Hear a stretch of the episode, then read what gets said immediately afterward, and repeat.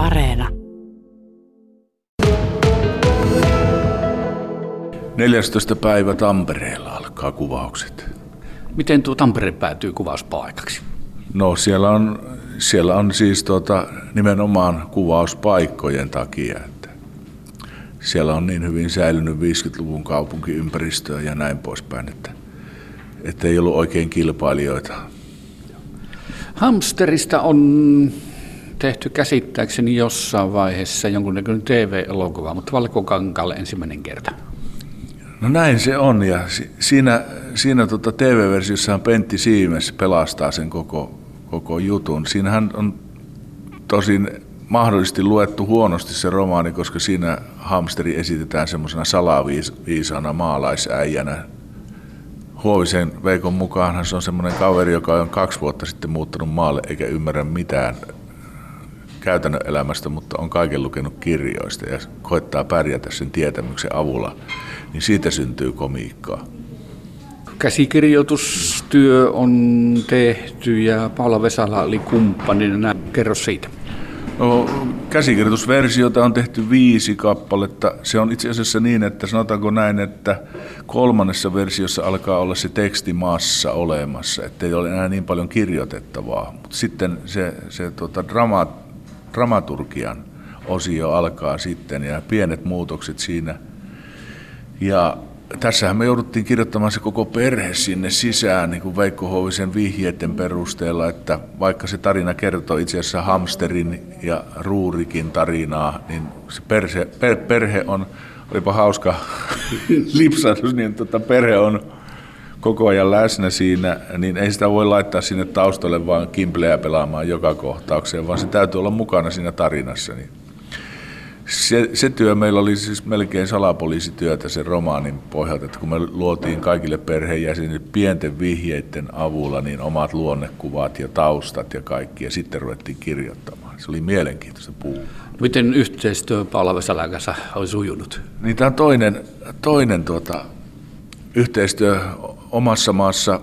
Paula oli dramaturgina, nyt oli tasavertaisena kirjoittajana, oli kaksi käsikirjoittajaa, niin tietty vieraskoreus ja kohteliaisuus oli taiteilijoiden väliltä poistunut ja sitä oli sekä ilo että äh,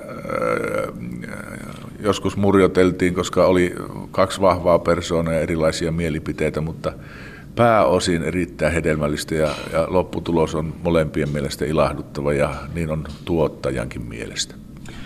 Millä tavalla sitten elokuvan tekeminen on muuttunut, vai onko se muuttunut miksikään, niin sanotaan nyt 40 vuodessa, jonka olet alakatsellut? Elokuvataide ei ole muuttunut lainkaan. Tietysti sisällöt ovat raistuneet ja se mitä näytetään niin on suorasukaisempaa, mutta jos otettaisiin tuolta sadan vuoden takaa kuvausryhmä, niin se semmoisella viikon kurssituksella tekisi elokuvaa ihan täyttä häkää. Tekniikka on muuttunut, se mille se kuva tallentuu, se on muuttunut. Ja kaiken näköistä digit- digitaalisuuden mukanaan tuomaan, mutta se itse taide, mitä nähdään valkokankaalta, niin sehän ei ole muuttunut miksikään. Elokuvan teossa tarvitaan yllättävän paljon sitä porukkaa, ja näinkö on edelleen? No näin, tässä on niin kuin kuvaus, kuvausryhmä on siellä siellä tota kameran ympärillä semmoinen lähemmäs 30 ihmistä ja sitten vielä tuotantoporukka erikseen vielä toimii tuolla. Pieniä ryhmiähän on amerikkalaisiin verrattuna, että siellähän on satoja ihmisiä töissä. Mutta jokaisella on oma rajattu tehtävänsä ja, ja tuota, hyvä niin. Meillä tosin Suomessa on vielä sillä tavalla pioneerihenkeä, että autetaan, jeesaillaan niin kuin yli näiden ammattirajojen. Toivottavasti se säilyy. Mutta hyvin tehokasta se on, kun se toimii niin kuin kellopeli, että kun tullaan kuvauspaikalle, niin kaikki tietävät täsmälleen, mitä nyt tehdään, koska ei ole aikaa, aikaa viivästellä siinä, kun aikataulut on niin tiukat. Ja sen takia esimerkiksi tässä tapauksessa niin me on kolme viikkoa suunniteltu tätä elokuvaa ja tehty se elokuva tavallaan kuvaajan kanssa jo niin kuin käyty katsomassa kaikki kuvakulmat oikeilla kuvauspaikoilla ja sitten harjoiteltu stand-in näyttelijöiden kanssa, siis näyttelijät, jotka on saman mittaisia ja, äh, kuin oikeat näyttelijät ja sommiteltu ja tehty kaikkea sitä etukäteistyötä ja se on aika, se käypi työstä kuule. Varmasti. Sitten iso yleisö varmasti kiinnostavaa, ketkä ovat siinä pääosissa. Voiko niitä paljasta tässä vaiheessa? No eipä voi, se on se tuotantoyhtiö Matilait Röör, joka on nyt tässä ihan päätuottaja ja ainoa tuottaja, niin heillä on se oma tapansa tiedottaa. Ja, ja no tällä hetkellähän Fransenin Pete on jo ilmoittautunut, että on mukana elokuvaa tekemässä, ja mikä on niin kuin tosi hieno asia. Hänellä on iso rooli siinä elokuvassa. Mutta muut sitten kuullaan ja nähdään myöhemmin. Kyllä tässä varmasti niin kuin muutaman viikon sisään tulee ihan kunnon lehdistötilaisuus ja näin poispäin. Sanoit tuossa sanan tuottaja. Minkälainen rooli sillä on tänä päivänä elokuvan teossa? Se riippuu tuotteesta. Jotkut on ihan pelkästään taustahahmoja, eh, jotka huolehtivat siitä, että elokuvan rahoitus saadaan kasaan ja sitten, että pysytään budjetissa ja näin poispäin. Siellä on sitten vastaavia tuottajia ja sitten on linjatuottajia, jotka toimii kuvauspaikoilla ja, ja pitää huolen, että kaikki sujuu talousmielessä kunnolla. Sitten on tietysti semmoisia tuottajia, jotka myöskin puuttuvat taiteellisiin asioihin.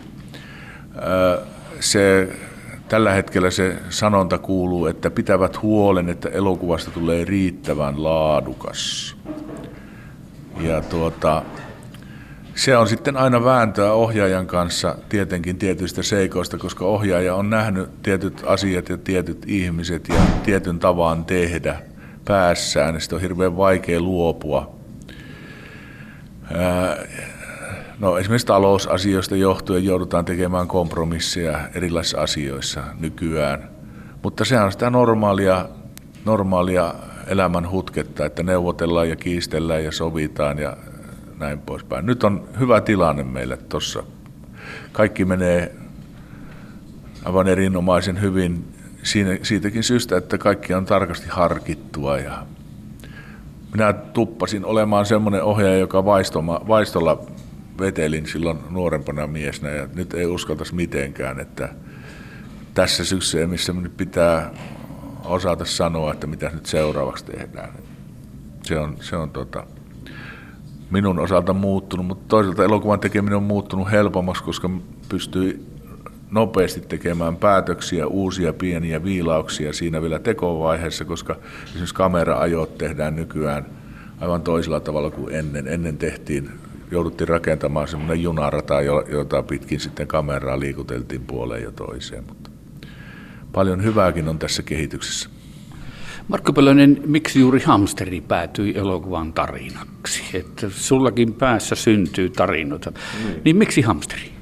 No se tuli tuottajalta tuolla Rauman elokuva Bluesy-festivaalilla starttu hihasta, että nyt hänellä olisi tota keskusteluyhteys perikuntaan ja olisivat valmiita antamaan tämän Hamsterit romaanin elokuvan palvelukseen. Ja se on minun lempikirjoja ehdottomilla. Tietysti on kaikki Huovisen Veikon kirjat ja, ja se, se on mainio teos.